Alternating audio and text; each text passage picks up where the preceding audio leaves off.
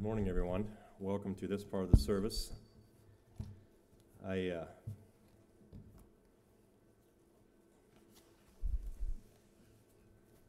trust that this morning appears like technology is working. So hopefully uh, we can share what God has laid on our hearts this morning. Um, I'd like to continue or, and to finish with the series that I guess I've started with about what it looks like to love God with all of our hearts, with, uh, with all our soul, with all our mind, and with all our strength. Um,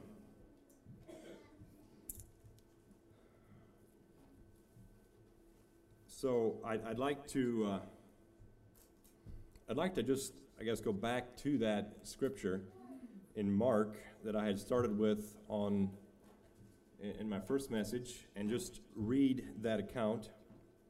Just do a little bit of a re- review, and then then uh, we'll we'll look at Luke chapter seven um, for for some uh, scripture as well. So, um, Mark chapter twelve, verse starting at verse twenty-eight.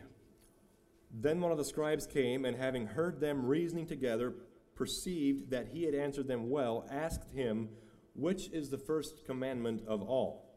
Jesus answered him, The first of all the commandments is, Hear, O Israel, the Lord our God, the Lord is one, and you shall love the Lord your God with all your heart, with all your soul, with all your mind, and with all your strength. This is the first commandment. And the second, like it, is this You shall love your neighbor as yourself. There is no other commandment greater than these. So the scribe said to him, Well said, teacher, you have spoken the truth, for there is one God and there is no other but He.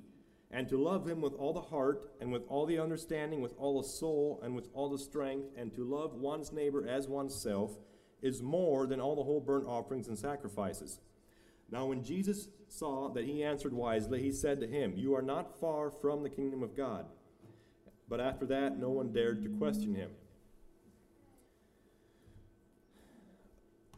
So, if you remember, this is the passage that I started out with um, back in, in February for, for my first message. And the question I simply was looking at what does this look like for us to love God? If Jesus says, if Jesus First of all, Jesus reiterates a commandment from the Old Testament, Deuteronomy 6, and he says that without this, we will not see the kingdom of God. So, I believe it's important that, that we consider this, um, this question.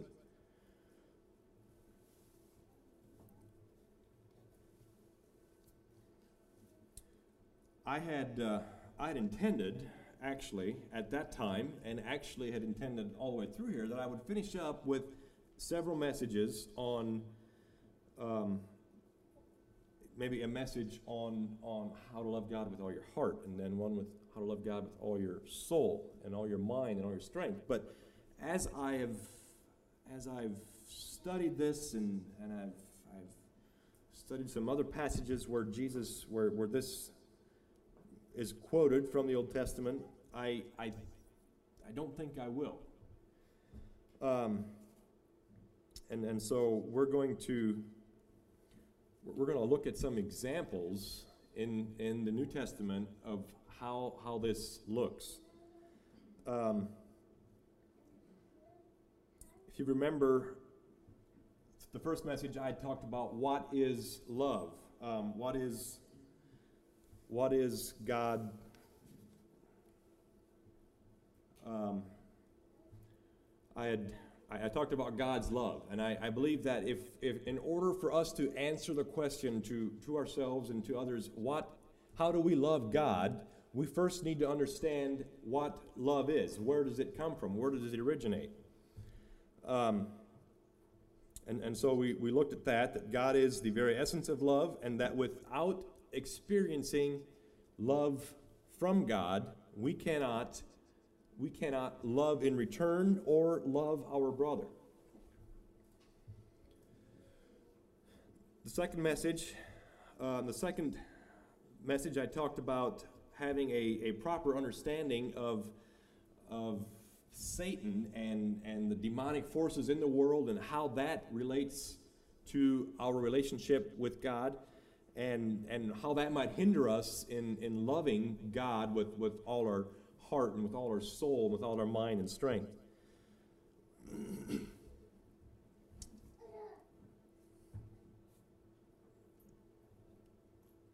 the last message, I, I talked about how that God is our source of life. And, and we need to, in order for us to have a proper relationship with God, we need to understand what takes place after we come born again and, and how we, that the position that we now have in, in Christ. And I, I use the, the illustration of, of, of God in the center as the source, and, and we draw our life from that. And so, therefore, we are freed from having to, to draw life from, from others or to create things in our life where we get fulfilled.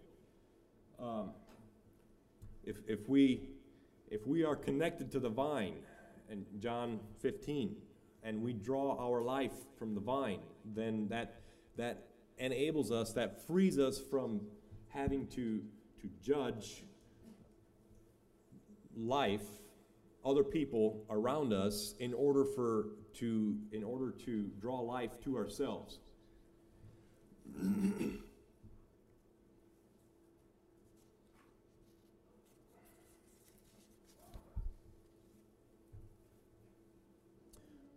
so this morning I would like to look at a passage in uh, John, in, in Luke chapter 7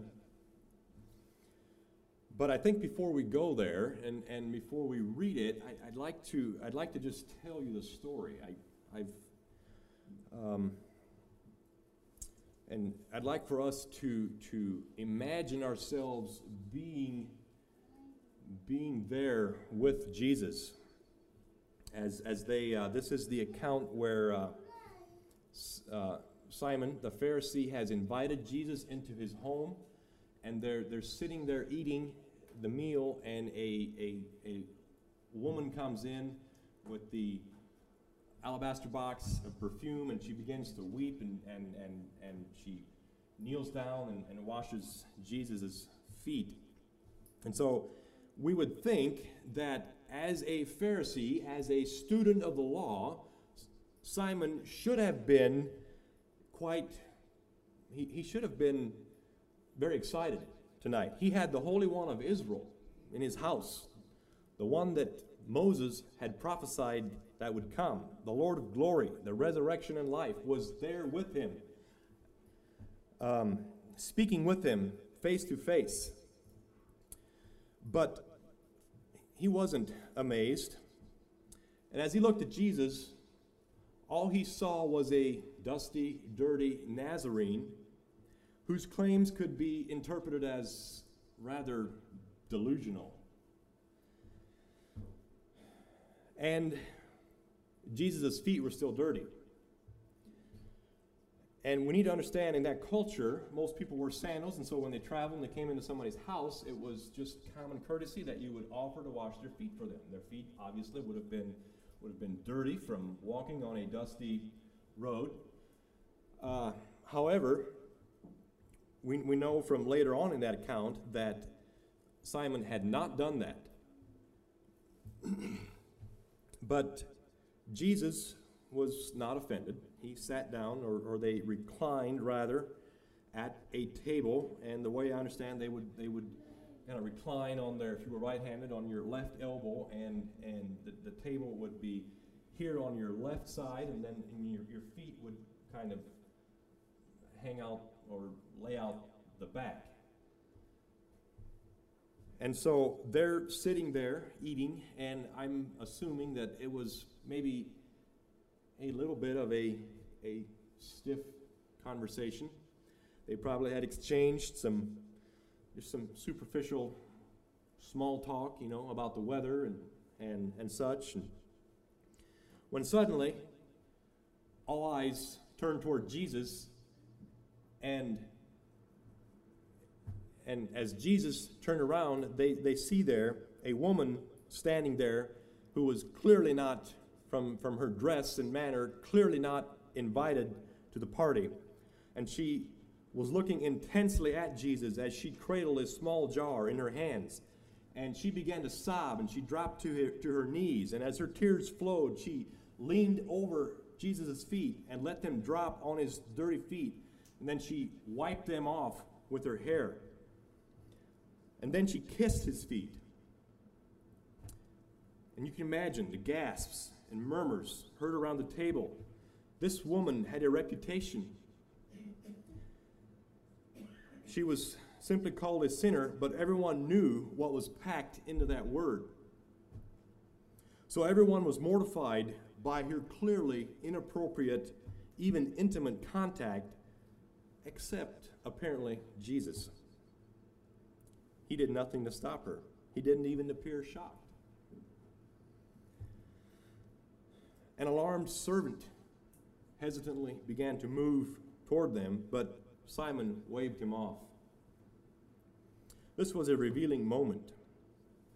Simon had watched the woman pour fragrant oil from her jar on Jesus' feet, and he felt both contempt and pleasure. His appraisal of Jesus was beginning to be vindicated right before his eyes. Nothing spoke more eloquently of the falseness of this so called prophet than this stunning lack of discernment regarding this immoral woman. No holy man would have let her pollute him with her touch. He began to rehearse in his mind what he would report back to the rest of the council. Simon, I have something to say to you. Jesus' words snapped Simon's attention back to Jesus out of his, his daydream. He replied, Say it, teacher. And Jesus says, A certain moneylender had lended, had, had loaned money to two men. He had loaned $100,000 to one man and $1,000 to the other man. And when they couldn't pay, he forgave the debt of both. And so Jesus asks, Now, which of these men loved him the most? And Simon answered, The one, I suppose, for whom he canceled the larger debt. And Jesus replied that he is correct.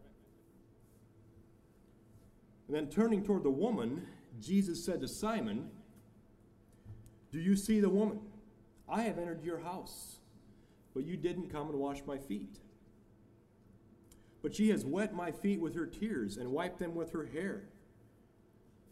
You gave me no kiss but from the time I came in, she has not ceased to kiss my feet. You did not anoint my head with oil, but she has anointed my feet with oil. Therefore, I tell you, her sins, which are many, are forgiven her. For she has loved much. Then, looking back into Simon's eyes, Jesus said, But he who is forgiven little loves little. You can imagine the shock of Simon and the rest of the men with him as they silently contemplated what Jesus had said. And then, with a tender authority, Jesus goes further. He says to the woman, He says, Your sins are forgiven you, your faith has saved you. Go in peace.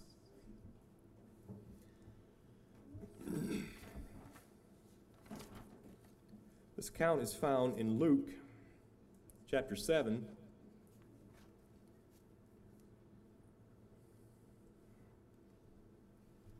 And there's a few things that I'd like to, to notice before we go further.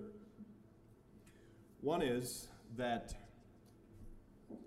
the, uh, that the Pharisees uh, he, he was, in, in his mind, he was, he was shocked that Jesus would have let this, this unclean woman to, to touch him. We don't know what her sin was. It, the scripture just says that she was a sinner. Um, but a Pharisee would not have let this, this unclean woman to defile him. That would have meant that they would have needed to go through a, a ritual of, of cleansing in order to be pure again, in order to be holy. Um,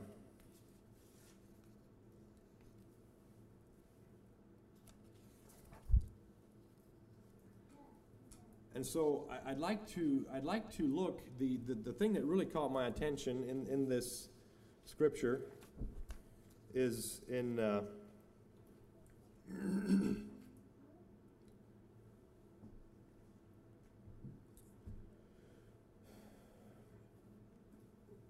is in verse 40, 47.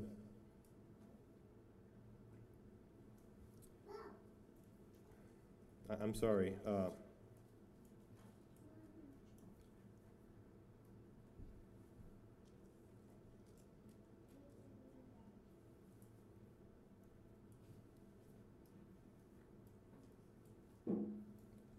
where, where Jesus says that, that the woman has, has, has loved much.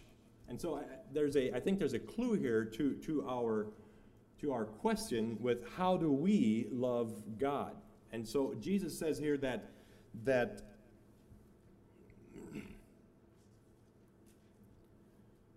Jesus says here that, that those who have much forgiven love much, and those who had little forgiven love little.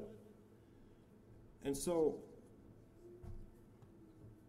if, if as we consider the question, how do we love God with all our heart and with all our soul and with all our mind and with all our strength? Um, I, I think we need to we need to consider: Are we who who are we like here? How do we are are we are we like Simon? Or are we like the woman? Do we love much or do we love little? Um, a, a few contrasts that I would like to draw from this. First of all, we're going to look at loving much, at what it is not that we can learn from this, this story in, in, uh, in Luke. Um, the first thing that we see is that loving God is not about holding to the correct theological doctrines. Simon was a man that was living according to the law. He was morally clean. He was uh, doing everything that he should have been doing. And yet, Jesus tells him that he had loved little while the woman had loved much. And I wonder I'd like to speak about this a little bit more. In, in, I wonder if in our Western society, if this has not become something that we that we might be guilty of. Um, we we have reduced Christianity to simply giving mental assent to a certain set of doctrines, and we we as as uh, as we consider evangelizing some to someone, um, we we try to to persuade them to agree with our worldview or to agree to believe the set of doctrines that we believe. Things like, first of all, you need to you need to accept Jesus as your Savior, and we we we want people to agree to that. And then, you know, there's things like uh, marriage is between one man and one woman. And, and, and we have, as, as American Christians, we have these, these sets of, of doctrines that we try to persuade those that are not Christians, to, to agree with. Obviously, some of these things will be a part of a they will be a part of the life of a a person that loves much. but in and of themselves, they do not create a person that loves much. Second thing we see is that it's not all about being a religious person. Um, and, and this, again, is closely related to the first point. You know, people, um, we, we try to maybe, you know, we want to get someone to come to church with us. Why don't you just come to church with us? And, uh, and we, we, you know, we put faith in, in the fact that, that we are going to church and we are, we are adhering to, to these, um, these sets of doctrines that make up Christianity. Third thing is that it is not about being affiliated with the correct group.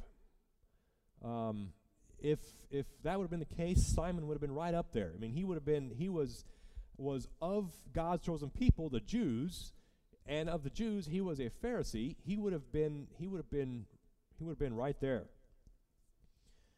it's not necessarily about keeping oneself morally pure. As a Pharisee, Simon would have been he would have been making sure. That's why he was shocked that Jesus let this woman touch him because it would according to Simon's understanding of the law, it would defile Jesus. Now, again, most of these things are things that will be a part of a of a person that is loving much. They will be a part of that person's life, but in and of themselves, they do not love much. It's also not about being about having a scripture verse for every situation. Simon would have been schooled in in the Old Testament. He probably could recite more scripture than all of us put together, maybe. Um, in those days, they you know they didn't have a Bible or two, or he might have had one, but um, most people probably didn't have access. The way they learned and retained was by having it read to them, and they would memorize it. Um, so I'm sure that he he had uh, a extensive knowledge of the Old Testament. now let's take a look at a few things that it might be.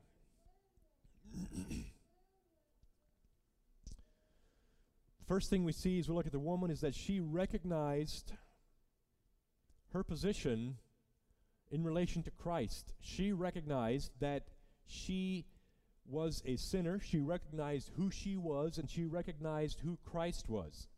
Those are two things that that we need to understand if we are trying if we are going to love much to love god with all our our with, with all our strength and with all our heart we need to uh, we need to recognize who christ is and who we are in relation to that and then right along with that we need to recognize that we need to be we need to be saved from our our pitiful condition.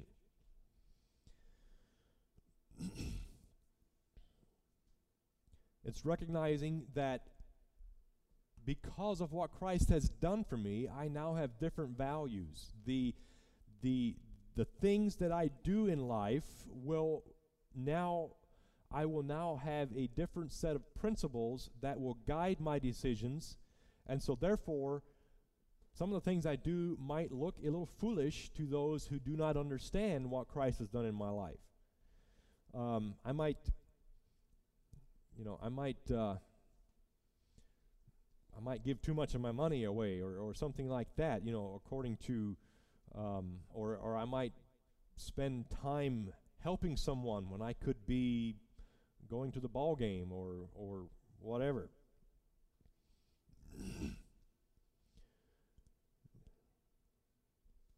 It's also recognizing that because of the value that Christ has placed on me and all people, I now view all people as having unsurpassable worth. I can now see all people as as being worthy of of Christ dying for them.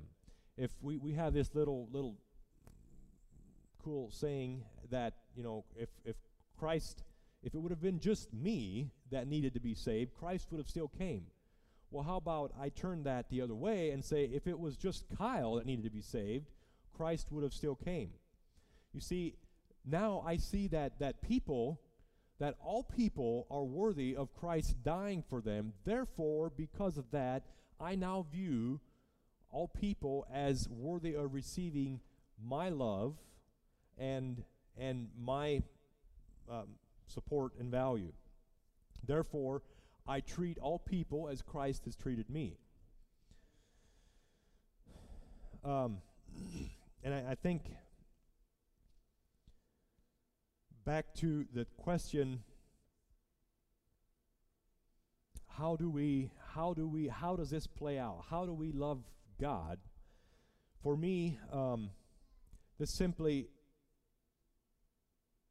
is is illustrated very well in in the account of the of the good samaritan. Um, that is that passage is found in, in luke 10, starting in verse 25. I think I'll, I'll read that. Um, and, and again, I'd just like to, to get a. Uh, to, to just put ourselves there and, and see what happened. Luke chapter 10, verse 25. And behold, a certain lawyer stood up and testified and tested him, and saying, Teacher, what shall I do to inherit eternal life? And he said to him, what is written in the law? What is your reading of it? So he answered and said, You shall love the Lord your God with all your heart, with all your soul, with all your strength, and with all your mind, and your neighbor as yourself. And he said to him, You have answered rightly. Do this, and you will live. But he, wanting to justify himself, said to Jesus, Who is my neighbor? Then Jesus answered and said, A certain man went down from Jerusalem to Jericho and fell among thieves, who stripped him of his clothing, wounded him, and departed, leaving him half dead. Now by chance a certain priest came down that road, and when he saw him, he passed by on the other side. Likewise, a Levite, when he arrived at the place, he came and looked and passed by on the other side. but a certain Samaritan, as he journeyed, came from where he was, and when he saw him, he had compassion. So he went to him and bandaged his wounds, pouring on oil and wine, and he set him on his own animal, brought him to an inn, and took care of him. On the next day, when he departed, he took out two denarii, gave them to the innkeeper, and said to him, Take care of him, and whatever more you spend, when I come again, I will repay you. So, which of these which of these three do you think was neighbor to him who fell among the thieves? And he said, He who showed mercy on him. Then Jesus said, Go and do likewise.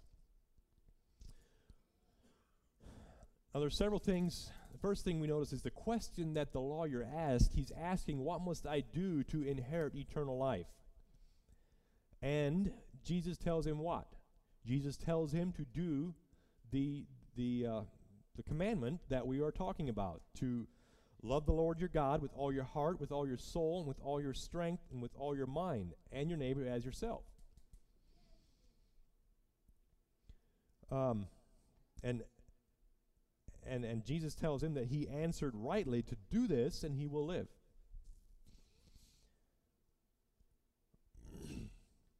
of course, being a lawyer, I, I think if I wanted a lawyer, I'd have probably hired this guy. He was good at looking for loopholes.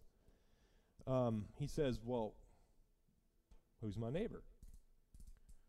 Because you see, if if we can now define uh, being a, you know, if we can define who is or who is not our neighbor, then probably most times I do not need to obey this law because of this loophole. However, Jesus tells him a little story. And as as a lawyer, this this man probably was schooled in the Old Testament law, and so he would have understood that as they as they went as they traveled from Jerusalem to Jericho, and you would this this would be a fairly narrow path. My Charlene's brother Jerry actually was in Israel last fall, and one of the things they did is they walked this 17 miles from Jerusalem to Jericho, and he said it's most of the path is fairly rugged and and rocky, and it would be quite obvious if someone would be laying there. Um, and, and so there's no chance that the priest would have would have not seen him. But remember, a, a priest would have not wanted to if he, if this would have been a dead man, the priest would have been defiled according to to the law. He would have been defiled by touching him. In fact, they needed to stay back four feet from a dead person, which hence the wide berth around this, you know. Um, of course, the other thing we see is that the man was he was stripped of his clothing, and Jesus says he was half dead, so we can assume that he had no clothing or very little if he did, and he was unconscious, so probably appeared dead. So the priest, from his perspective, had fairly good reason to to pass him by, as well as the Levite. Um, same thing with him. He he had. Um, I don't know if he would have been. You know, we don't know how far, how closely they were traveling together. He might have been with the priest, but they they passed him. Um, but then, as we look at the Samaritan, of course, we need to understand that Jesus is telling this story to the Jews, so they are in their minds, they're thinking that this man was a Jew laying there. And here comes a Samaritan. And we all know the relationship between the Samaritans and Jews. The Jews hated the Samaritans and vice versa. They had no, no dealings with each other. But this man would have he would have they the Samaritans would have also been under they would have observed the law so this man would have known the the what the law says about touching a dead man however we know what he did. He was willing he was willing to take the chance. Maybe this person still needs help. And sure enough there was still a pulse. And the man was still alive. And so he he dresses his wounds and, and he he puts him on his own donkey. And you know we don't know where this was in the in the but they would have probably had um, you know at least seven or eight miles to go if they would have been halfway between the two towns either way would have been so he loads him up on his donkey and, he takes him to the inn and there he he gives he, he gives of his uh, own money, two denarii is what Scripture says, which I understand would have been about two, two days' worth of wages. Um, and still, all this time, he had no idea who this man was. This man was, he, he was, you know, there was no, we don't know whether he was a Jew or whether he was a Gentile or he, he didn't have any clothing on.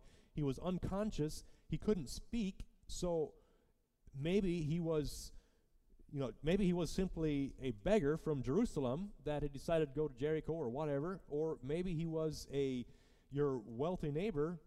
You know, there was no identification, there was no no motive for the Samaritan um, to to stop and help this man. He was as destitute as in other 12 hours, he would have probably been dead but yet he pays, he gives of himself to, to pay to have this man stay at the inn.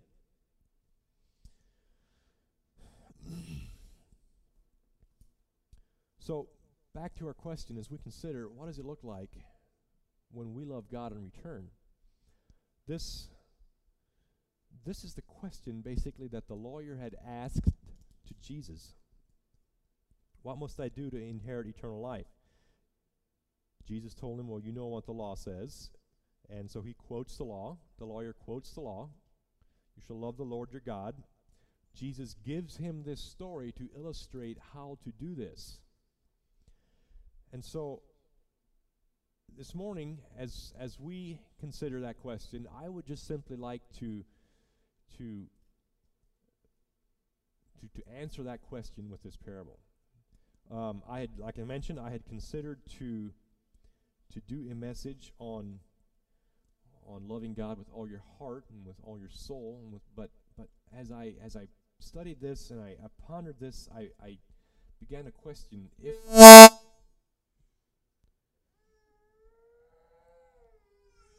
was that me?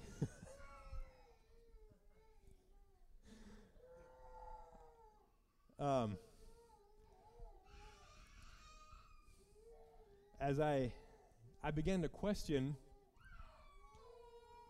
if I do that, if I, you know, am I beginning to be like the Pharisee? I'm beginning to study the law and I'm beginning to, to take this apart and to pick it apart when when really what is Jesus saying here back in Mark when he says when he reiterates this what is he trying to tell us and he's trying to tell us give give your life, give yourself. This these the heart and the soul and the mind and the strength. That includes that is everything that we are. And so there is nothing left for ourselves. We give it all back to him. He fills uh, he connects us I, I uh, expanded my little um, illustration here, and I'd simply like to, to, to think about the first circle of yellow people is, is what I had first, and that is simply as we relate to each other as believers. You'll notice that the arrows point back, you know, and I believe that that is very, very important. John talks about that. Uh, Jesus talks about that in John chapter 17 about how that we love each other as a as believers. That is how the world will know. However, I think it goes a step further, and that is that there will be love coming since we are connected to the vine. There will be love coming from, from the vine through me to someone else who is completely incapable of returning that love. The man on the Jericho Road, absolutely destitute, no chance, no chance whatsoever of paying it back, and yet I give of myself, of my time and my money to help that man. Why? Because I understand what Christ has done for me. I understand that since God has created him and he has a living soul, he has unsurpassable, he has, you cannot put a value on that man. Therefore, I will do anything in my power to, to help that man, to give him what I have received from Christ. So, in closing, that's what I'd like to leave you with. That in giving of ourselves to our brother, whether it's coming back or whether it's not coming back, that is how we love God. That's all I have, and. Uh, Keith, I have a song that I'm going to play, and after that, would you mind closing?